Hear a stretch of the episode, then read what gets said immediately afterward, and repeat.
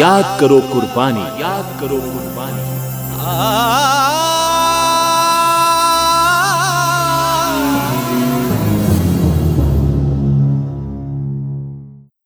नमस्कार। नब्बे दशमलव आठ मेगा पर इस वक्त आपने ट्यून किया हुआ है रेडियो आज़ाद हिंद।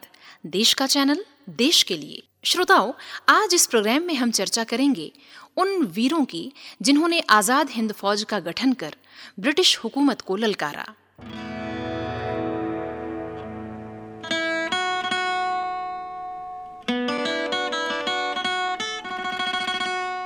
ब्रिटिश हुकूमत के भारतीयों पर अत्याचारों के खिलाफ कई प्रांतों के राजाओं के हृदय में असंतोष की ज्वाला धधक रही थी।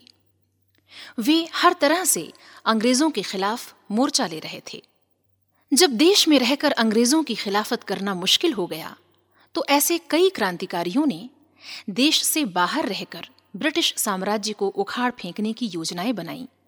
और धीरे धीरे अपना संगठन खड़ा किया, जिससे कि अंग्रेज़ों के खिलाफ लड़ाई लड़ी जा सके। ऐसे ही एक प्रतापी राजा हुए, महेंद्र प्रताप सिंह।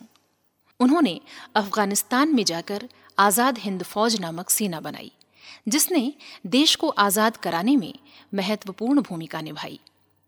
राजा महेंद्र प्रताप सिंह का जन्म 1 दिसंबर 1886 को मुरसान उत्तर प्रदेश के अलीगढ़ के राजा घनश्याम सिंह के घर में हुआ। हाथरस के राजा हरनारायण सिंह ने संतान न होने पर उन्हें गोद ले लिया। इस प्रकार महेंद्र प्रताप मुरसान राज्य को छोड़कर हाथरस राज्य के राजा बने। वे एक सच्चे देशभक्त, क्रांतिकारी, पत्रकार और समाज सुधारक थे। जिंद की राजकुमारी से उनका विवाह हुआ। राजा महेंद्र प्रताप आर्यन पेशवा थे। उन्होंने अपनी आर्य परंपरा का निर्वाह करते हुए 32 वर्ष देश से बाहर रहकर अंग्रेज़ सरकार को न केवल ललकारा, बल्कि अफ़गानिस्तान में बनाई अपनी आज़ाद हिंद फौज द्वारा कबायली इलाकों पर हमला करके कई इलाके अंग्रेज़ों से छीनकर अपने अधिकार में ले लिए थे। ब्रिटिश सरकार को क्रांतिकारियों की शक्ति का एहसास करा दिया था उन्होंने। उनकी वीरता की गाथा आगे भी जारी रहेगी। पहले सुनते हैं ये देशभक्ति गीत।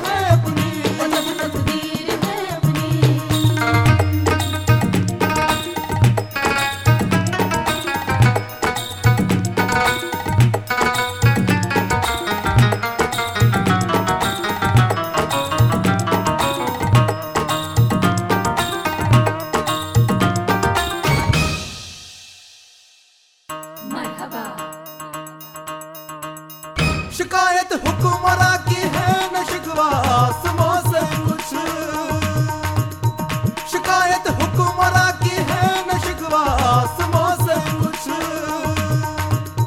शिकायत हुक्मरा की है न शिकवा आसमां से कुछ।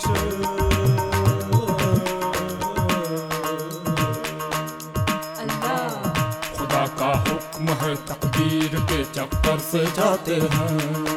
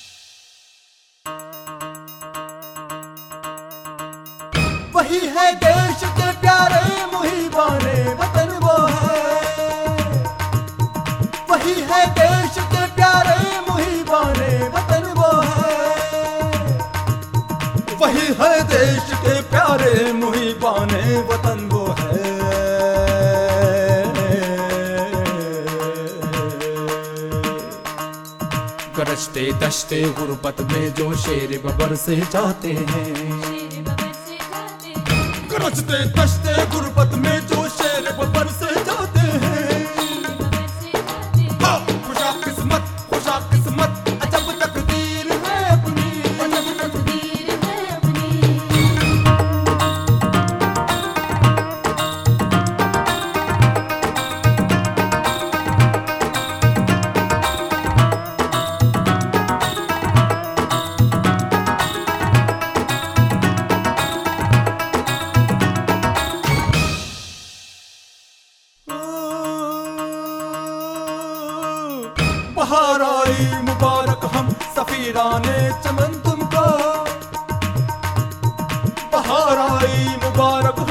सफीराने चमन तुमको।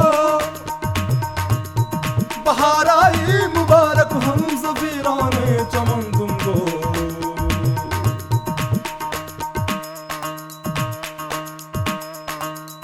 उठाकर आशियाँ हम सदमाए सर सर से जाते हैं। उठाकर आशियाँ हम सदमाए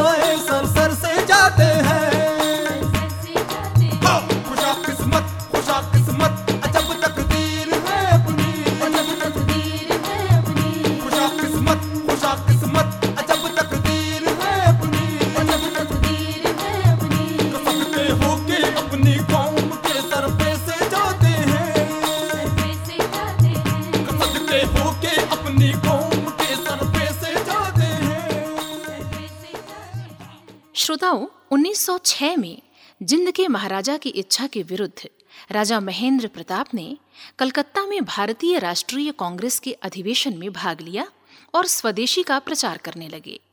उनका दृष्टिकोण विस्तृत था। वे जाति, पंथ, वर्ग, रंग आदि भेदों को मानवता के विरुद्ध घोर अन्याय, पाप और अत्याचार मानते थे।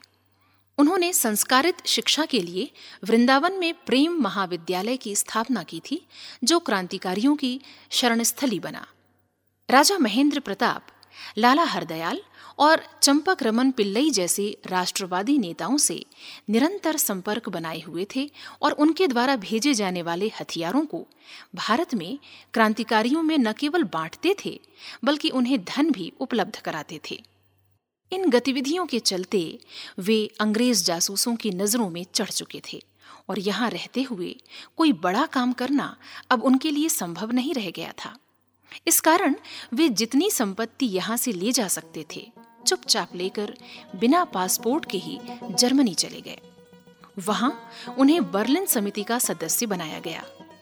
उसके बाद उन्होंने जर्मनी के शासक कैसर से मुलाकात की। कैसर ने उन्हें आज़ादी की लड़ाई में हर संभव सहायता देने का वचन दिया। राजा महेंद्र प्रताप सिंह की सुनहरी यादें हम आगे भी आपसे बांटते रहेंगे। उसके पहले सुनते हैं ये देशभक्ति रचना।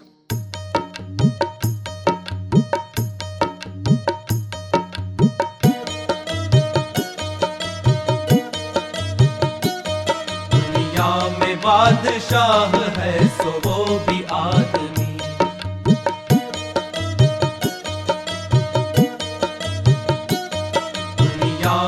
बादशाह है, सो वो भी आदमी। और मुफलिसो गदा है, जो है वो भी आदमी।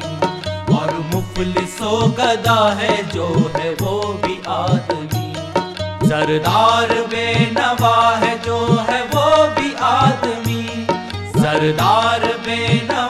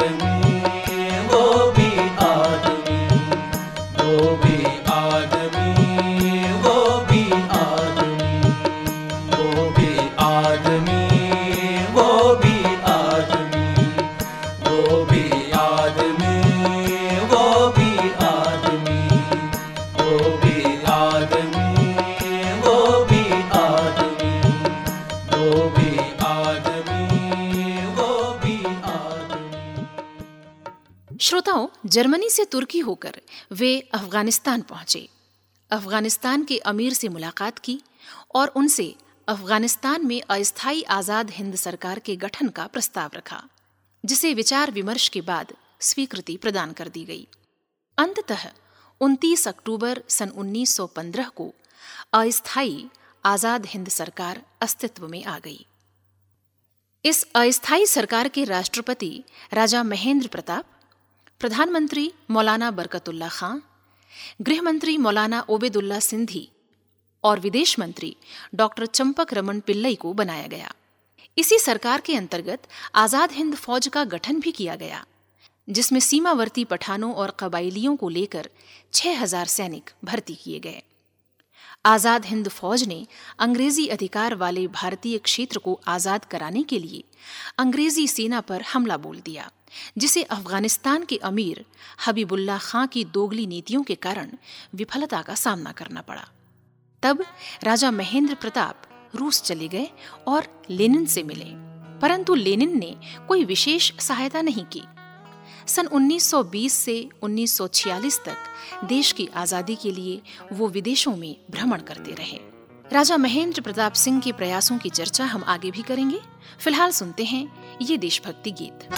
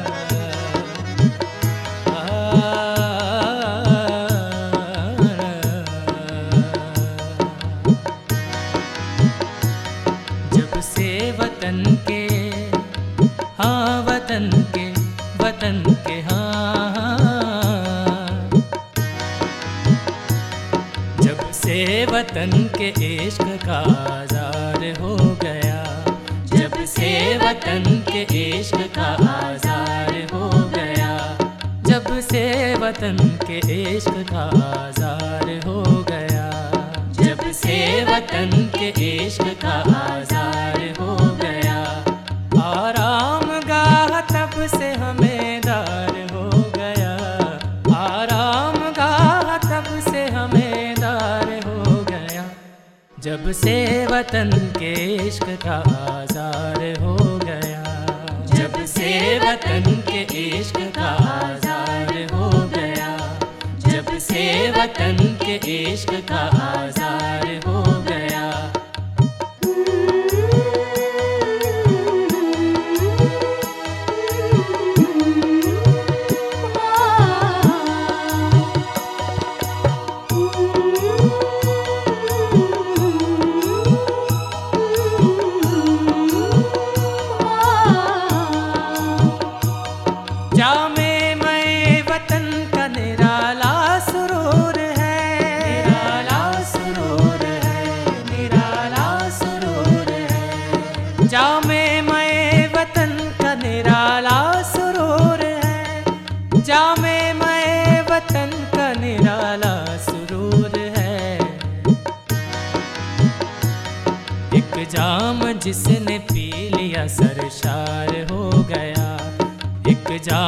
जिसने पी लिया सरशार हो गया एक जाम जिसने पी लिया सरशार हो गया जब से वतन के हाँ वतन के वतन के हाँ हाँ। जब से वतन के इश्क का आजार हो गया, जब से वतन के इश्क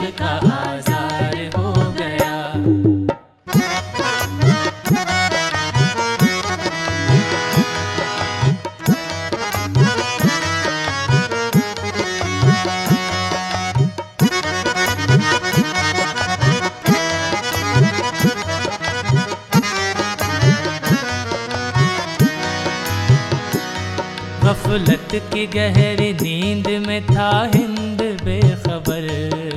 बेखबर हाँ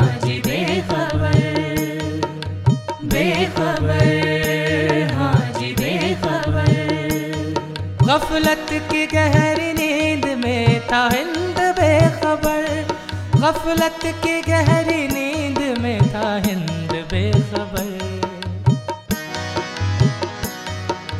सह के जुल्म आपके बेदार हो गया।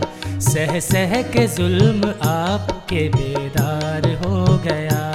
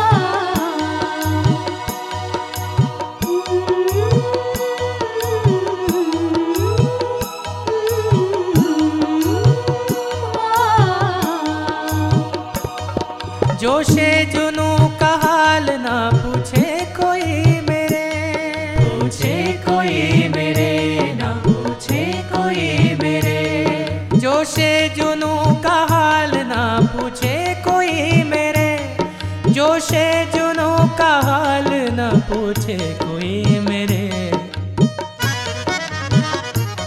खिल खिल के जख्म दिल मेरा गुलजार हो गया। खिल खिल के जख्म दिल मेरा गुलजार हो गया। खिल खिल के जख्म दिल मेरा गुलजार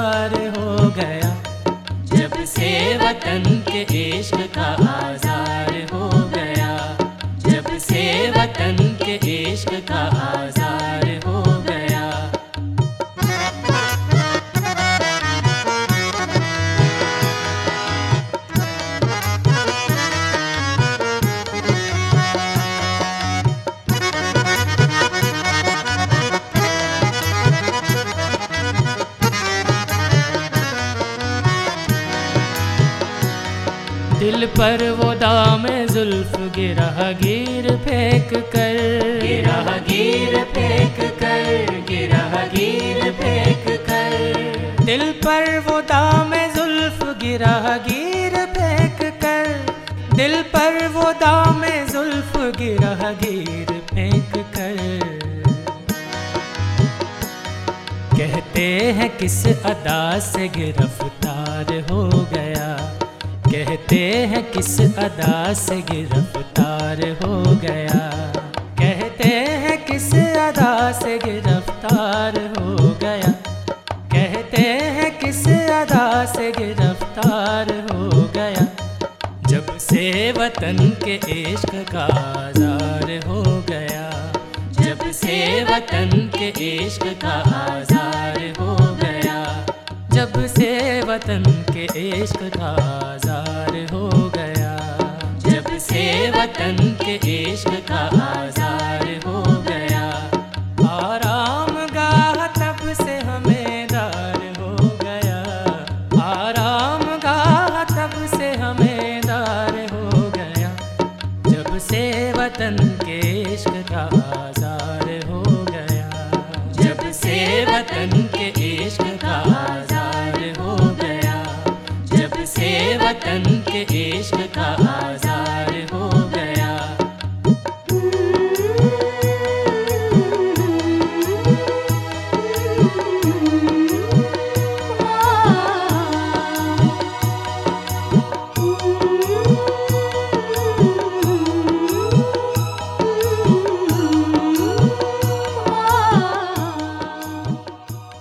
राजा महेंद्र प्रताप एशियाई देशों को मिलाकर आर्यान की स्थापना के लिए जुट गए और वहीं दूसरी तरफ़ महान क्रांतिकारी रास बिहारी बोस भी एशियन यूथ एसोसिएशन की स्थापना कर कुछ ऐसा ही करने की दिशा में बढ़ रहे थे। ये भी एक संयोग ही था कि राजा महेंद्र प्रताप ने 29 अक्टूबर सन 1915 को अफ़गानिस्तान में जो बीज बोया था, उसे 28 वर्ष बाद 4 जुलाई सन 1943 को रास बिहारी बोस ने जापान में विराट रूप से विकसित करके उनके अधूरे सपने को न केवल पूरा कर दिया था, बल्कि पूर्ण आज़ादी का लक्ष्य प्राप्त करने के लिए उसे नेताजी सुभाष चंद्र बोस के हाथों सौंप दिया था। राजा महेंद्र प्रताप को मातृभूमि के स्पर्श करने का सौभाग्य सन 1946 में मिला। वो भारत वापस लौटे। सरदार पटेल की बहन मणिबेन उनको लेने कलकत्ता हवाई अड्डे गईं। वे सांसद भी रहे। वे स्वतंत्र भारत में जीवन पर्यंत मानवता का प्रचार करते रहे। राजनीतिक कारणों से भारतीय इतिहास ने उन्हें वो स्थान नहीं दिया जिसके वे अधिकारी थे। आज़ाद हिंद फौज सबसे पहले राजा महेंद्र प्रताप सिंह ने 29 अक्टूबर सन 1915 को अफ़गानिस्तान में बनाई थी। मूलतः ये आज़ाद हिंद सरकार की सेना थी, जो अंग्रेज़ों से लड़कर भारत को मुक्त कराने का लक्ष्य लेकर ही बनाई गई थी। नेताजी सुभाष चंद्र बोस की आज़ाद हिंद फौज से इस सेना का कोई विशेष संबंध नहीं था। हाँ नाम और उद्देश्य दोनों ही समान थे। रास बिहारी बोस ने जापानियों के प्रभाव और सहायता से दक्षिण पूर्वी एशिया से जापान द्वारा एकत्रित करीब चालीस हज़ार भारतीय स्त्री पुरुषों की प्रशिक्षित सेना का गठन शुरू किया था और उसे भी आज़ाद हिंद फौज का नाम दिया। बाद में उन्होंने नेताजी सुभाष चंद्र बोस को आज़ाद हिंद फौज का सर्वोच्च कमांडर नियुक्त कर उनके हाथों में इसकी कमान सौंप दी। द्वितीय विश्व युद्ध के दौरान सन 1942 में भारत को अंग्रेज़ों के कब्जे से स्वतंत्र कराने के लिए आज़ाद हिंद फौज, यानी इंडियन नेशनल आर्मी नामक सशस्त्र सेना का संगठन किया गया। इसकी संरचना रास बिहारी बोस ने जापान की सहायता से टोक्यो में की थी। आरंभ में इस फौज में उन भारतीय सैनिकों को लिया गया था, जो जापान द्वारा युद्धबंदी बना लिए गए थे। बाद में इसमें बर्मा और मलाया में स्थित भारतीय स्वयंसेवक भी भर्ती किए गए। एक वर्ष बाद सुभाष चंद्र बोस ने जापान पहुँचते ही जून सन 1943 में टोक्यो रेडियो से घोषणा की कि अंग्रेज़ों से ये आशा करना बिल्कुल व्यर्थ है कि वे स्वयं अपना साम्राज्य छोड़ देंगे। हमें भारत के भीतर और भारत से स्वतंत्रता के लिए स्वयं संघर्ष करना होगा। इससे प्रभावित होकर रास बिहारी बोस ने 4 जुलाई सन 1943 को 46 वर्षीय सुभाष को इसका नेतृत्व सौंप दिया। 5 जुलाई सन 1943 को सिंगापुर के टाउन हॉल के सामने सुप्रीम कमांडर के रूप में उन्होंने सेना को संबोधित करते हुए कहा, दिल्ली चलो। जापानी सेना के साथ मिलकर ब्रिटिश और कॉमनवेल्थ सेना से बर्मा सहित इम्फाल और कोहिमा में एक साथ जमकर मोर्चा लिया। श्रोताओं, आगे की चर्चा कुछ देर बाद, उसके पहले सुनते हैं राष्ट्र गौरव का गान। मकतल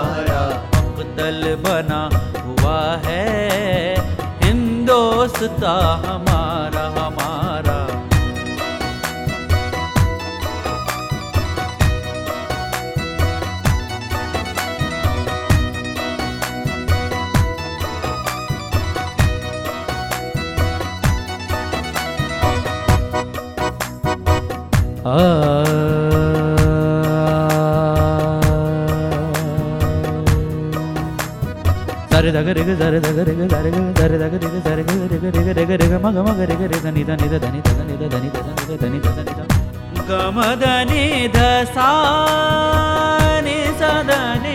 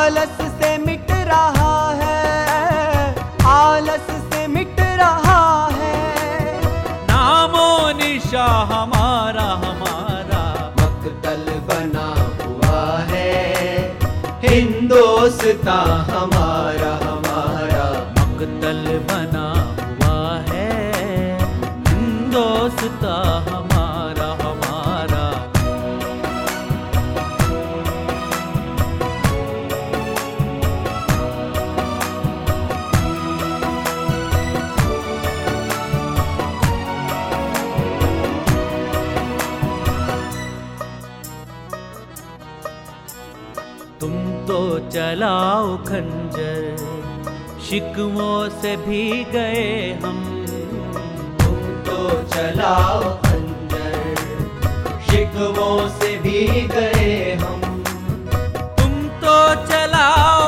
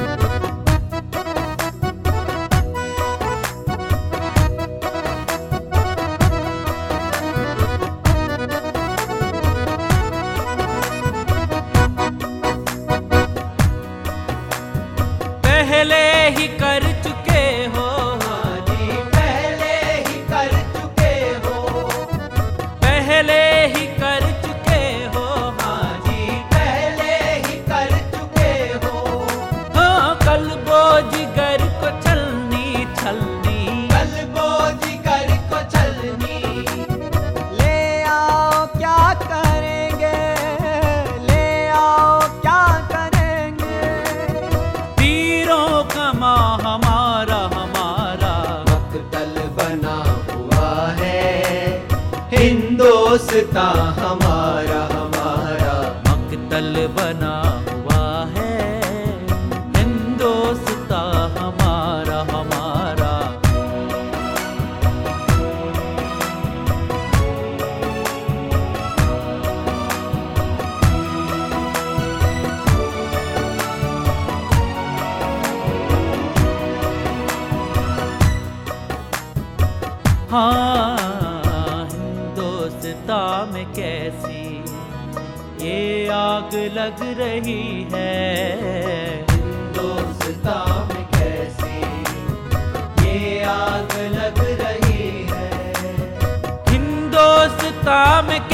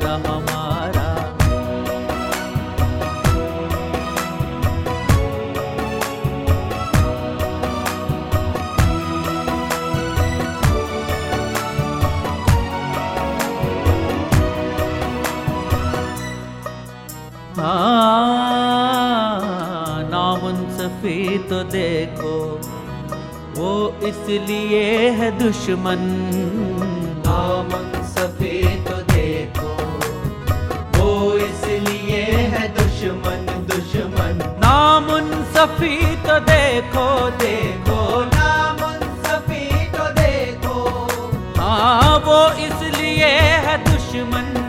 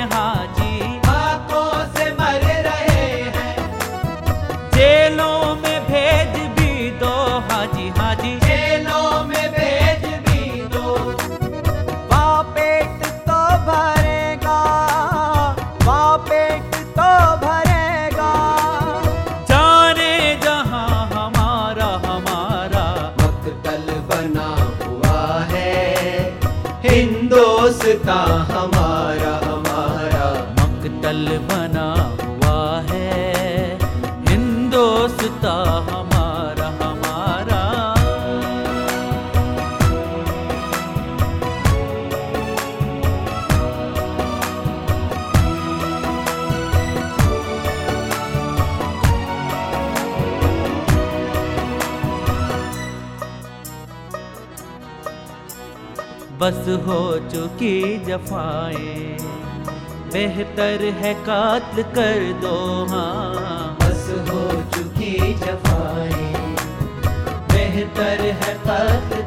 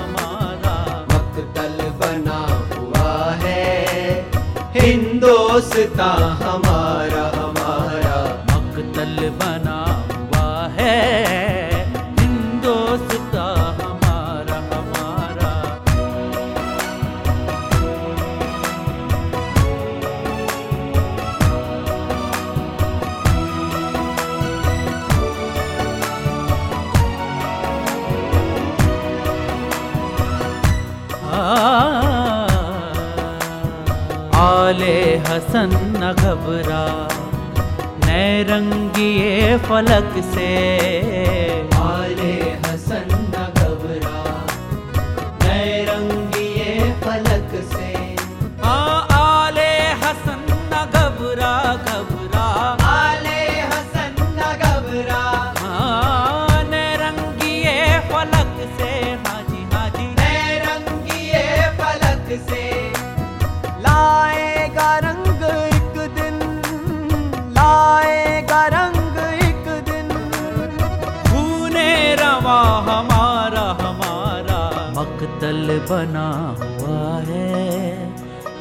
हिंदोस्ता हमारा हमारा।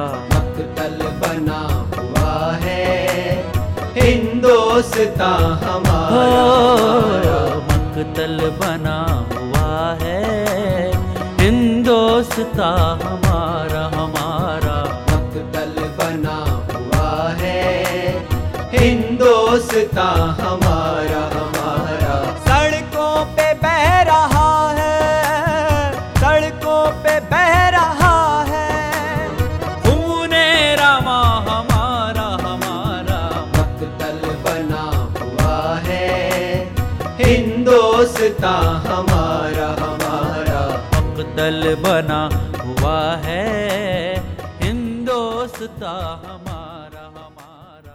21 अक्टूबर सन 1943 को सुभाष चंद्र बोस ने आज़ाद हिंद फौज के सर्वोच्च सेनापति की हैसियत से स्वतंत्र भारत की अस्थायी सरकार बनाई, जिसे जर्मनी, जापान, फिलीपींस, कोरिया, चीन, इटली मॉन्चको और आयरलैंड ने मान्यता दे दी।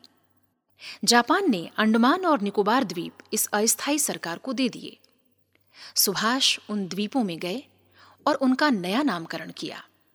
अंडमान का नाम शहीद द्वीप और निकोबार का स्वराज्य द्वीप रखा गया। 30 दिसंबर सन 1943 को इन द्वीपों पर स्वतंत्र भारत का ध्वज भी फहरा दिया गया।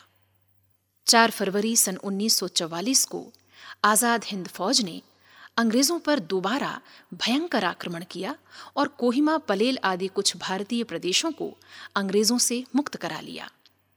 6 जुलाई सन 1944 को उन्होंने रंगून रेडियो स्टेशन से गांधी जी के नाम जारी एक प्रसारण में अपनी स्थिति स्पष्ट की और आज़ाद हिंद फौज द्वारा लड़ी जा रही इस निर्णायक लड़ाई की जीत के लिए उनकी शुभकामनाएँ मांगी। श्रोताओं 22 सितंबर सन 1944 को शहीदी दिवस मनाते हुए सुभाष चंद्र बोस ने अपने सैनिकों से मार्मिक शब्दों में कहा, हमारी मातृभूमि स्वतंत्रता की खोज में है। तुम मुझे खून दो, मैं तुम्हें आज़ादी दूँगा। ये स्वतंत्रता की देवी की मांग है। किंतु दुर्भाग्यवश युद्ध का पासा पलट गया। जर्मनी ने हार मान ली और जापान ने भी घुटने टेक दिए। ऐसे में सुभाष को टोक्यो की ओर पलायन करना पड़ा और कहते हैं कि हवाई दुर्घटना में उनका निधन हो गया। यद्यपि उनका सैनिक अभियान असफल हो गया किंतु इस असफलता में भी उनकी बड़ी जीत छिपी है।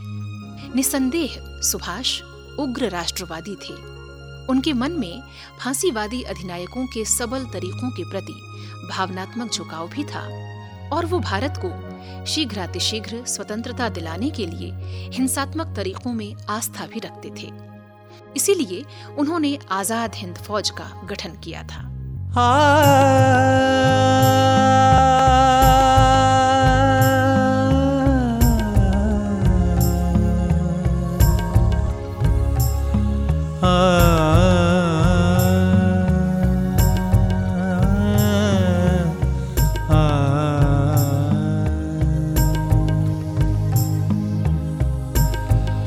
कौम की राह में, कौम की राह में सर दे के जो कुर्बाना हुआ, कौम की राह में सर दे के जो कुर्बाना हुआ, मुझ गए वास्ते हुआ वो तो फिर इंसान हुआ।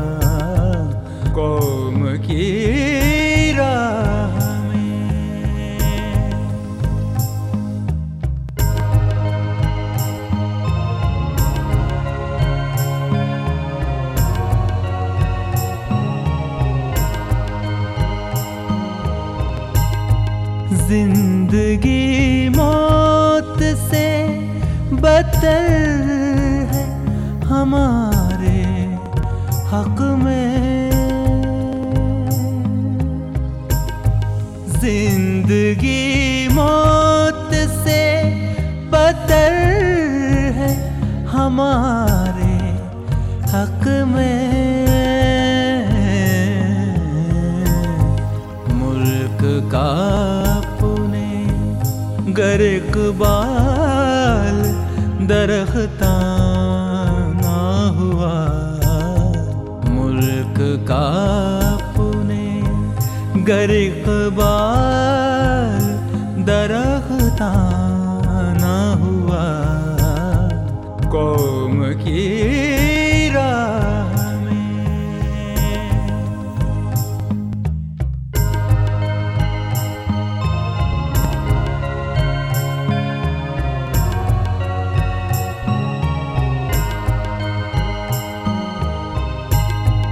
आरज़ू अर्ज़ किस उम्मीद पे कहिए तो सही।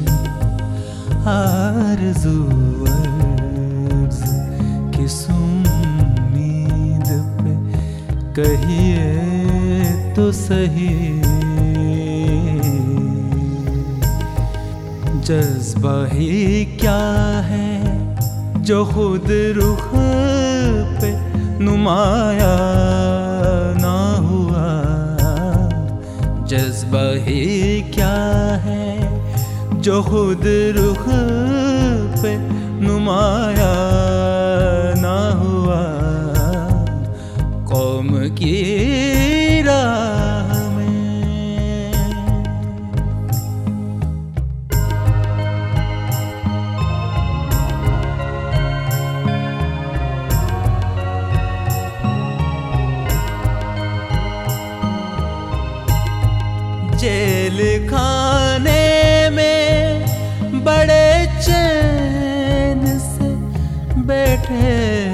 हैं हम। जेल खाने में बड़े चैन से बैठे हैं हम। माँ की आगोश है, ये गोश, ये ज़िंदा